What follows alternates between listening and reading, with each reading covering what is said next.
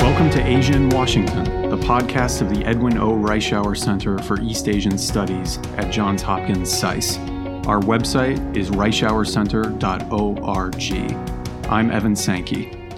Our guest today is Ambassador David B. Shear.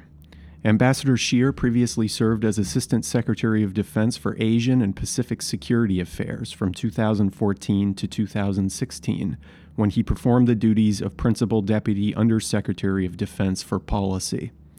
Prior to 2014, Ambassador Shear served for 32 years in the U.S. Foreign Service, most recently as the U.S. Ambassador to Vietnam. He has also served in Sapporo, Beijing, Tokyo, and Kuala Lumpur. In Washington, Ambassador Shear has served in the offices of Japanese, Chinese, and Korean Affairs and as the Special Assistant to the Undersecretary for Political Affairs. He was Director of the Office of Chinese and Mongolian Affairs in 2008 to 2009 and served as Deputy Assistant Secretary in the Bureau of East Asian and Pacific Affairs in 2009 to 2011. Ambassador Shear graduated from Earlham College and has a master's degree in international affairs from the Johns Hopkins University School of Advanced International Studies. He has attended Waseda University, Taiwan National University, and Nanjing University. He speaks Chinese and Japanese. Ambassador Shear is now a professor at his alma mater, the School of Advanced International Studies, and today he will speak with us about how U.S. strategy in Northeast Asia compares with U.S. strategy in Southeast Asia and what the implications are for the future of the U.S. Japan alliance. Ambassador Shear, welcome to the program. Thanks for having me, Evan. So, what is U.S. strategy in Northeast Asia and how does it compare to U.S. strategy in Southeast Asia? Well, traditionally, our grand strategy is to prevent a hegemon from dominating the Eurasian continent, both in Northeast Asia and Southeast Asia. But in Southeast Asia, our alliances are weak, our allies are less capable, and it's less clear, I think, both to the American political elite and to the American public why we would go to war in Southeast Asia. And what is the implication of this difference, do you think, for, for the U.S. Japan alliance? Well, in Northeast Asia, one of the principal uh, uh, characteristics of the international system there is the military confrontation on the Korean Peninsula across the 38th parallel. So, military presence and military confrontation to a great extent define international uh, relations in Northeast Asia. Whereas in Southeast Asia, that is not the case. In Southeast Asia, uh, we have primarily a diplomatic theater that responds to diplomatic measures, diplomatic and economic measures, uh, in contrast with Northeast Asia. Why is it that the American, that the U.S. government views Southeast Asia as less important than Northeast Asia? Well, the U.S. government have, has lots of important areas on its mind that have enjoyed priority um, traditionally in U.S. strategy, including Western Europe, uh, the Middle East, and the Persian Gulf. Traditionally, Asia has not been the highest on Washington's priority list, including Northeast Asia, although North Korea gets a lot of attention. Southeast Asia has been much lower on the priorities list, particularly since we pulled out from Vietnam in the early 70s. But isn't it, if our goal, and you mentioned our goal in, in Asia is to prevent the emergence of a hegemon, isn't there a case to be made that a were a hegemon to arise in Asia, it, uh, it would arise on the basis of the resources of Northeast rather than Southeast Asia. Well, China is both a Northeast Asian power and a Southeast Asian power, and we have to keep that in mind uh, as we move forward in those regions. China is going to have a big say on affairs in Northeast Asia. It could have a much bigger say in Southeast Asia, given the relative weakness of our position there. How does Japan perceive Southeast Asia versus? Security and stability in Southeast Asia is extremely important to Japan, given the fact that uh, Japan's shipping lanes to the to the Indian Ocean, the Persian Gulf, and to Europe, go through the South China Sea and the Malacca Strait. Much of Japan's oil from the Persian Gulf comes through the Malacca Strait, goes up the South China Sea to Japan. So uh, Southeast Asia is of vital importance to the Japanese strategically. I think perhaps more important than it is to them than it is to us. And so J- the Japanese government has put Southeast Asia at the center of a lot of its um, a lot of the diplomatic initiatives under the Abe administration. Could you talk about that a little bit? That's right. And chief among one of Prime Minister Abe's priorities is cooperating with the U.S. diplomatically in Southeast Asia to uh, ensure that Southeast Asian countries remain uh, free and independent as well as prosperous. Um, so the U.S. and Japan uh, share strong interests there, even if Japan's interests are greater than, than ours. How what is the difference between how Japan is responding to Chinese power in Southeast Asia and how the United States is? Well, there are strong similarities. I think both Japan and the United States uh, view Southeast Asia as primarily a diplomatic theater. I think that was more the case for the Obama administration than it is for the Trump administration. But I, I think the U.S. and Japan um, view, give priority to uh, the use of diplomatic tools in Southeast Asia and to the use of bilateral cooperation among the two allies um, to pursue our interests there. But Japan is historically Japanese diplomacy has been more um, more involved with development, and maybe the U.S. a little bit less so. Japanese diplomacy in Southeast Asia traditionally has been oriented towards uh, the use of economic tools uh, trade, investment, and development assistance. Uh, those remain very strong Japanese priorities uh, in their strategic toolbox. But to those uh, tools, they have added the military tool recently um, with a, uh, a much more vigorous uh, Japanese presence in Southeast Asia, particularly by using the Maritime Self Defense Force. What are the prospects for U.S. Japan cooperation in infrastructure in Southeast Asia? We have America sort of reorganizing its its uh, um, overseas development organizations. Japan has long had uh, great interest in in infrastructure diplomacy. So, what are what are the opportunities? Well, I think the prospects for U.S. Japan cooperation in the development of Southeast Asian infrastructure are very good. Of course, the Japanese have committed a lot of money to assisting the Southeast Asians build out their infrastructure. Uh, those that funding may increase as the Japanese uh, compete more with the Chinese. Uh, the Build Act, which I believe was passed by Congress in 2018, is a $60 billion program that's global in scope, which will leave a lot less than 60 billion for Southeast Asia. So we're going to have to make up uh, for the lack of military assets in Southeast Asia and the lack of financial power in Southeast Asia with more vigorous and more sharply defined diplomacy. In terms of our perception of Southeast Asia, should it be more than um, showing up to the the ASEAN summits and things like that? How much further should the United States go? Well, engagement uh, by the United States in the region is very important, and it's important for the Southeast Asians to see that the United States is engaged. And when they see that we're engaged, and when the region sees that we're engaged, the Chinese behave differently. They treat the Southeast Asians better. So engagement is very important. And uh, among the things we do to engage the Southeast Asians are to ensure that the president, president shows up for the East Asia Summit and for the APEC Summit. My sense is that uh, at the upcoming East Asia Summit, the highest level of U.S. representation will be Secretary of Commerce Ross this year. I think that has to change.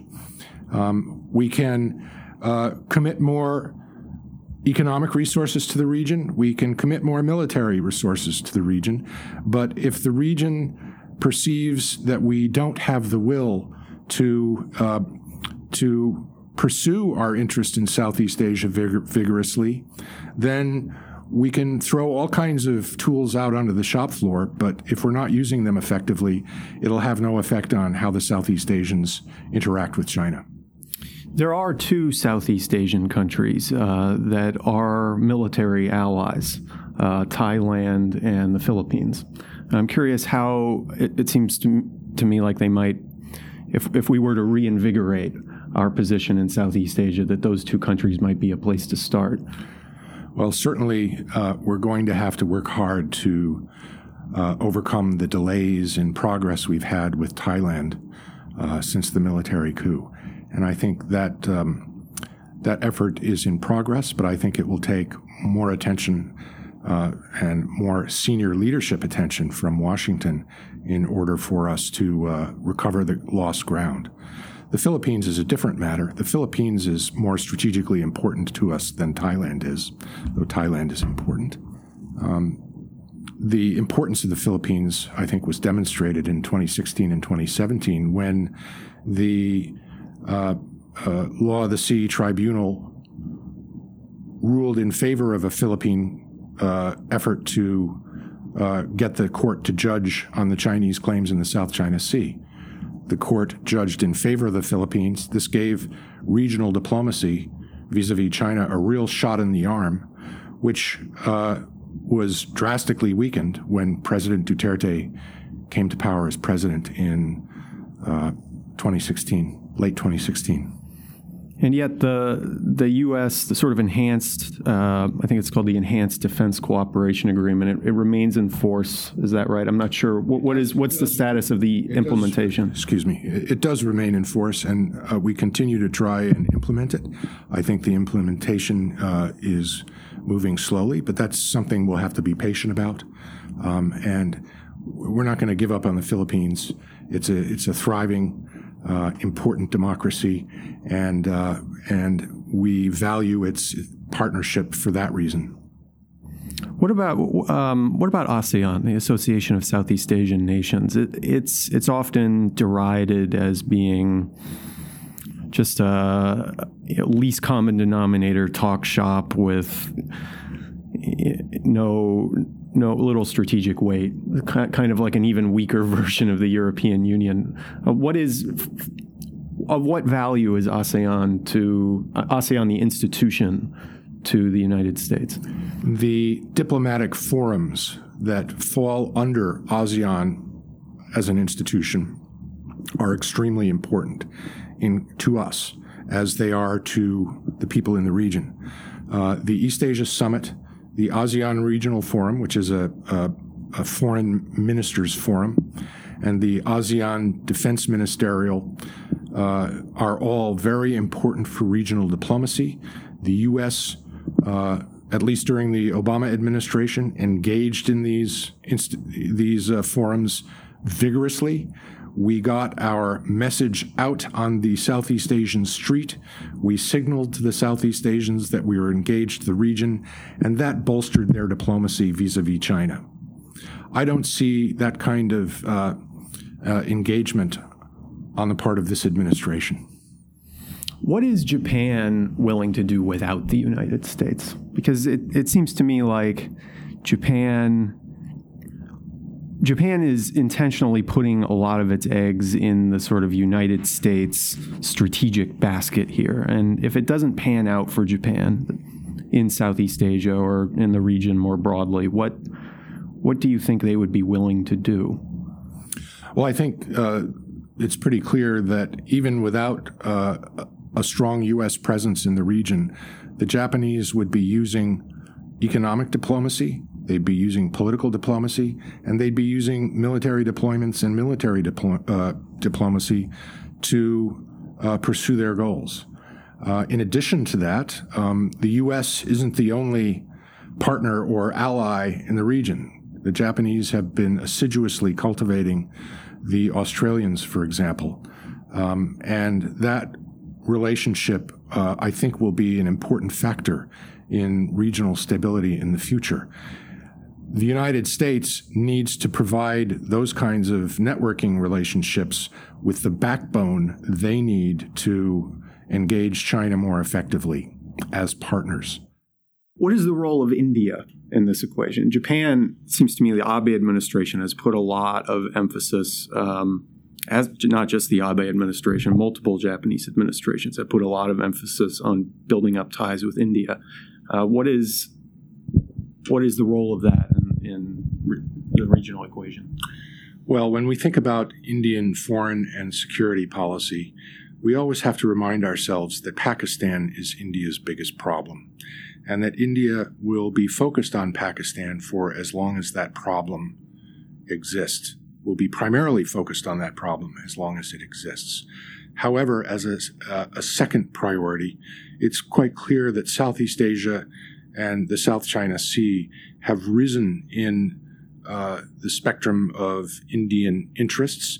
That's uh, demonstrated in the Indian Look East policy, which they have pursued for the past couple of years, in which they have uh, shown more engagement in Southeast Asia, both diplomatically and economically, as well as militarily. Um, so the they've recognized the strategic importance of Southeast Asia and the South China Sea, and they are pursuing their interests there um, across all the tools of, of, of statecraft. Uh, however, um, and uh, the American effort to cultivate an, a partnership with India in Southeast Asia and the South China Sea uh, is an effort to encourage them to commit themselves further to this.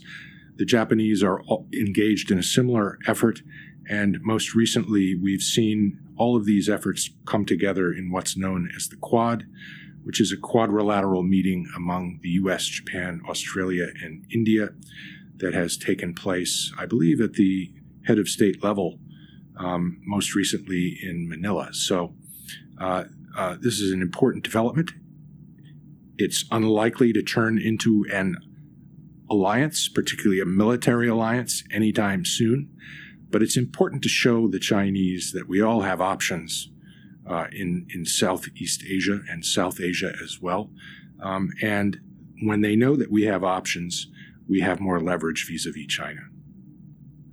How much attention should we pay to Chinese perceptions? A lot of people say the Quad is a common criticism of the Quad is that it just it looks like um, encirclement it's not to say it, it's intended that way, but should we worry what Chinese perceptions of of our regional initiatives are? Well, we need to know how the Chinese perceive our intentions and our actions. We need to take that into consideration as we move forward, but we can't let Chinese interests and uh, perceptions uh, dominate how we engage with the region. The Quad uh, has often been mentioned in the same context as the the Indo-Pacific strategy. Uh, the Indo-Pacific strategy, at least in the public sphere, um, it seems to have come from Shinzo Abe way back when he was uh, prime minister in 2006 and seven. Uh, it's been picked up, it seems, by the Trump administration. What are the what are the the facets of the Indo-Pacific strategy uh, on the American side? What are the facets of the Indo-Pacific strategy on the Japanese side? And what is the uh, what are the synergies between them? I think one of the main facets of the Trump administration's Indo-Pacific strategy is the interest in uh, trying to ensure that countries in the region, Southeast Asian countries, have the tools and the confidence they need to engage the Chinese strongly and independently um, on the basis of their own sovereign interests. This administration, of course, places a lot of interest on national sovereignty, not just ours, but national sovereignty of our uh, partners and allies.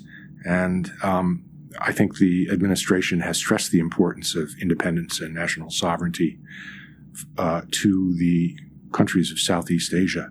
And in pursuit of that interest, uh, among other things, the the uh, U.S. government has uh, implemented the Build Act for supporting infrastructure. The, the Congress has passed the Asia uh, in, Engagement uh, Initiative Act, uh, and starting in the Obama administration, we implemented the Maritime Security Initiative, which in 2016 was a $450 million five year program designed to bolster the maritime uh, capabilities of our Southeast Asian friends. And so the. What's wrong? Oh, turn it. And what is, uh, just again, what is the. Um, what is the contrast with the Japanese approach? The Japanese free and open Indo-Pacific strategy is is it's older. It began with this concept called the arc of freedom and prosperity a very long time ago. I'm just trying to understand what the um, what the evolution of this idea is. Well, I think I think it rests in the realization that the countries of Southeast Asia need to be able to, to some extent, stand on their own and to do and we have to help them do that. Um, I think the Japanese understand that. I think the Japanese understand that Southeast Asia, for them as well as for us, is primarily a diplomatic theater. And when you're talking about diplomatic theaters, you're talking about using the tools of diplomacy and economic policy as much as you're talking about military presence. One of the themes you touched on one of the themes you touched on earlier is um, resource constraints uh, on the American side. That the Build Act is $60 billion, that China brings a lot more to the table. It seems to me that if America um, were to bring a lot more to the table, it would have to tell a convincing story to the American people about why we must bring more to the table. And so, from the from the perspective of public relations in the United States, how do you think any U.S. government should go about making the case? Well, I think first of all, it's not in our strategic interests for China to establish a sphere of influence over Southeast Asia, nor is it in the Japanese interest for this to happen. So this is a very important alliance issue for Japan and the United States. It's important strategically for us, given the importance of those waterways from the Western Pacific to the Indian Ocean to both us and to the Japanese. Secondly, uh, the ASEAN, 10 ASEAN countries have a gigantic combined economy. They have uh, big uh, trade account. Um, the United States is a major trading partner and invest, investor in Southeast Asia, and this creates American jobs. What could be more important to us? I'd like to uh, I'd like to turn to Vietnam. So you were U.S. ambassador to Vietnam. Um, how many years ago? 2011 to 2014. What what do you see as as the current state of the U.S. relationship with Vietnam? It seems like it's blossomed. It's blossomed kind of surprisingly, given our history. But is there? Do you think that Vietnam has a unique role to play as a U.S. partner in Southeast Asia? I think Vietnam is very important um, for the U.S. Vietnam, of course, is a, what you might call a frontline state on Southeast Asia or South China Sea diplomacy. Uh, it's important that we cooperate closely with the Vietnamese uh, on South China Sea diplomacy, as we have been doing both in the Obama and in the Trump administrations. Um, uh, the relationship with Vietnam, however, goes beyond just competing with China and cooperating uh, on the South China Sea. We have strong historic and family ties uh, with the Vietnamese. Um, uh, we have strong overall common interests, not just strategic interests, but economic interests as well. And if the administration is not careful and if it obsesses too strongly on uh, the trade imbalance with Vietnam, we risk killing the goose that lays the golden egg. What is the difference between the U.S. approach to uh, Japan's territorial dispute with China in the East China Sea and ASEAN countries' disputes with China and the South China Sea? There's a big difference in that uh, the U.S. has declared publicly that our security treaty with Japan covers the Senkakus. That's the case because when Okinawa reverted to Japanese sovereignty in the 1970s, we stated that territories under Japanese administration are covered by the security treaty. The Senkakus are very much under Japanese administration. So that security treaty, as President Obama has first stated, falls under U.S. obligations to Japan. We do not have such obligations to any of the countries in Southeast Asia. We don't have a security treaty that covers the, the Spratly or the Paracel Islands or any part of the South China Sea. Our, our, treaty with the Philippines covers the metropolitan territory. That's correct. One might argue that we are obligated to defend the Philippines should the Chinese try to take over Scarborough Shoal, which the Philippines claims. However, um, we don't recognize the applicability of the security treaty with the Philippines to the geographical feature of the Scarborough Shoal. What we have said in public and in private to the Philippines is that the security treaty with the Philippines covers Philippine personnel and military units.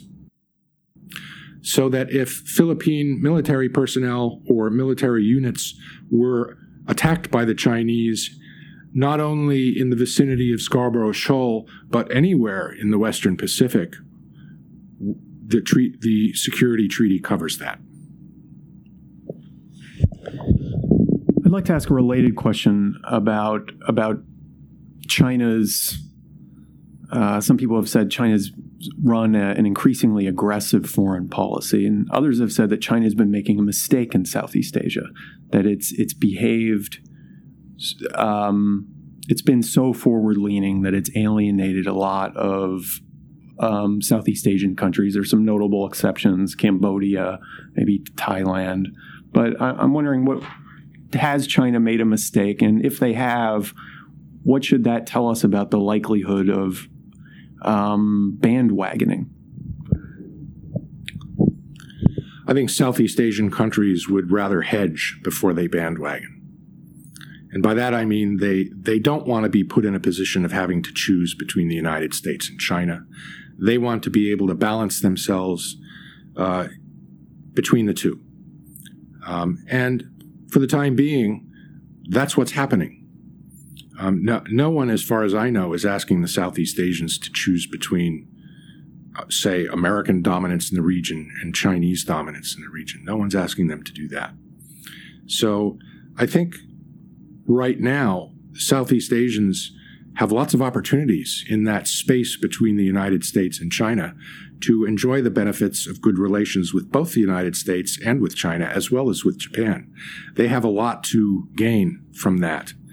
Um, with regard to the efficacy of Chinese diplomacy in the region, the Chinese can be very clumsy, awkward, and overbearing in their diplomacy. For example, they've stated publicly that Southeast Asian countries are small, China is big, so they should just go along with China. They've said that publicly um, and in diplomatic forums uh, in the past. Um, and the Southeast Asians, particularly the Vietnamese, um, bristle at that. Um, that said, however distasteful the Southeast Asians may find having to deal with a Chinese superpower, China's right there on their borders. They have to live with China. Secondly, China offers huge economic opportunities, um, whether you think their infrastructure is quality infrastructure or not. So the Southeast Asians are uh, in the situa- a situation in which they really, it's really uh, optimal for them to be some poised somewhere on the spectrum the diplomatic spectrum between the United States and China. And as long as they have the in- independence and the flexibility to maintain that uh, that counterpoise, um, that's okay with us because we're not going to. We don't have the resources or the will to make new military alliances in Southeast Asia. As I said earlier, we're not sure why we'd fight. So the the uh, diplomatic alternative to that state of affairs is a situation in which the Southeast Asian countries, Southeast Asia is free and open. Southeast Asian countries are strong, prosperous, and independent. And that's the approach I took when I was ambassador in Hanoi. And Vietnam is demonstrating in its maneuverability, diplomatic maneuverability between the United States and China, that Southeast Asian countries, though they are dwarfed by Chinese power and economic wealth, um, still have um, enough pluck and enough maneuverability to maintain their independence. But they can only do that as long as the United States provides them, the region, with a back, strong backbone. And it's not clear to me that the administration is doing that. So let's talk a little bit about the current administration because, on a purely policy level, uh, the current administration's um, documents, policy documents, and and you know deployments to Asia, they look assertive. They look forward leaning. The Indo Pacific strategy, uh, the national defense strategy, the national security strategy.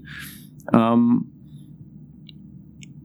officially speaking, from, from on the basis of the documentation, it looks like um, perhaps accepting the TPP, that the administration is sort of doing what one would hope they would do uh, towards Southeast Asia. So, what is the problem? There are a couple of problems.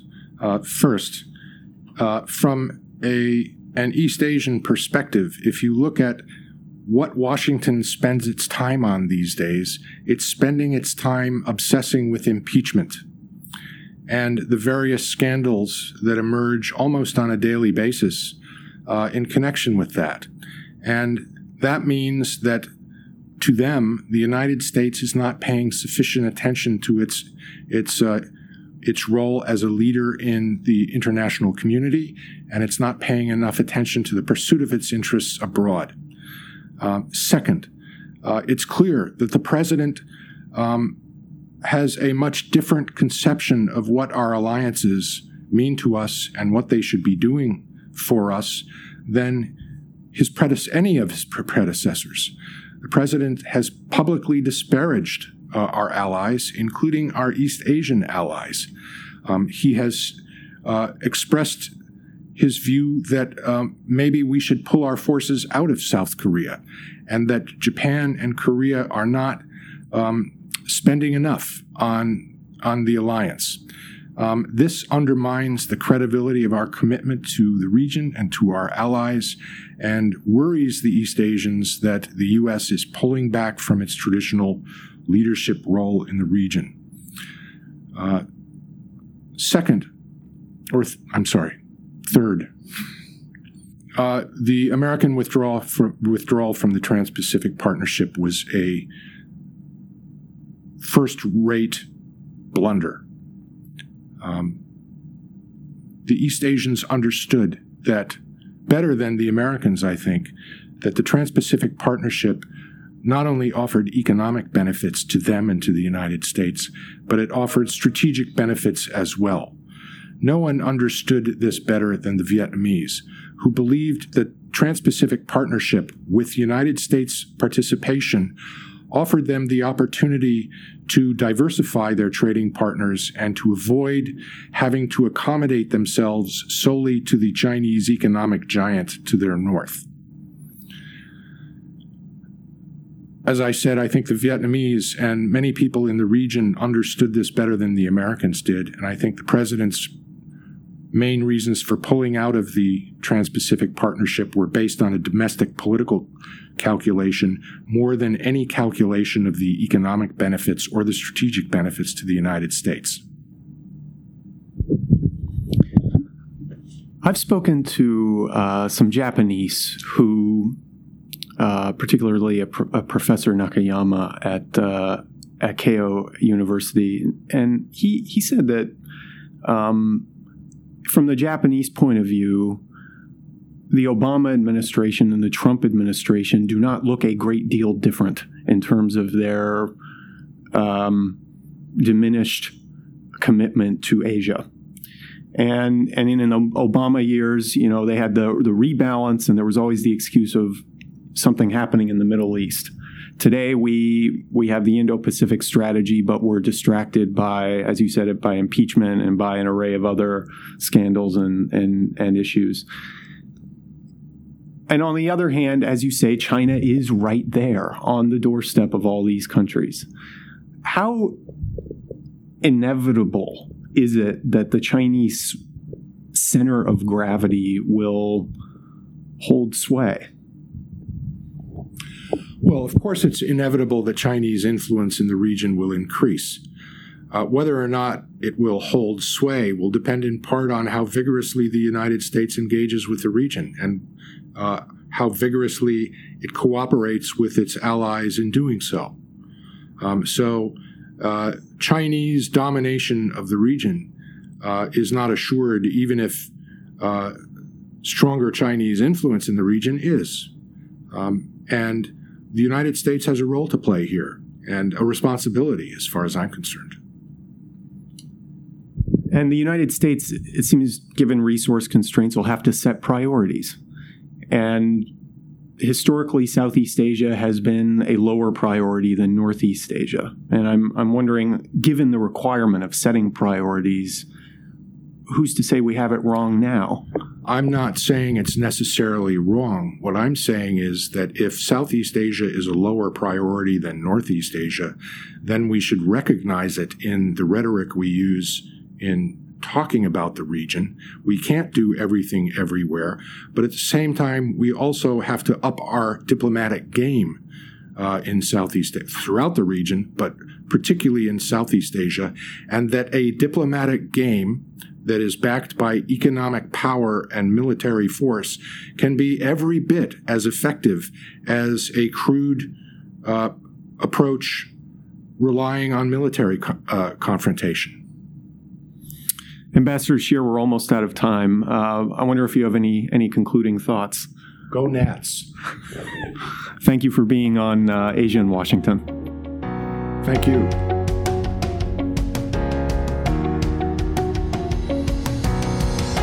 Asia in Washington is a production of the Edwin O. Reischauer Center for East Asian Studies at Johns Hopkins SAIS. Visit our website at reischauercenter.org.